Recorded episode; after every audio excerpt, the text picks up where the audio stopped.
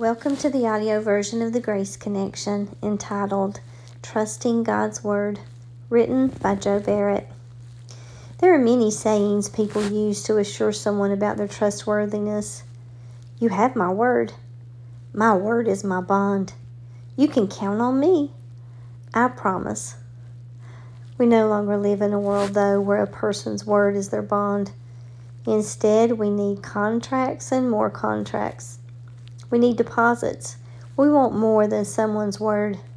In a court of law, they'd like for you to swear with your right hand on a Bible to tell the truth, the whole truth, and nothing but the truth. I have chosen to simply affirm instead. James 5:12.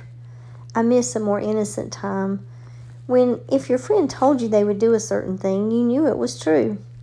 There are still a few people that all I need is to hear them say the words and I'm completely satisfied. Nothing more is required. We need more of that kind of person. I love that God's words are so accurate and so absolutely true that no other assurance is necessary. God's words are so trustworthy that whatever God says is considered a promise. And oh, how I love God's promises. 2 Peter 1 4 Whereby are given unto us exceeding great and precious promises, that by these might be partakers of the divine nature, having escaped the corruption that is in the world through lust.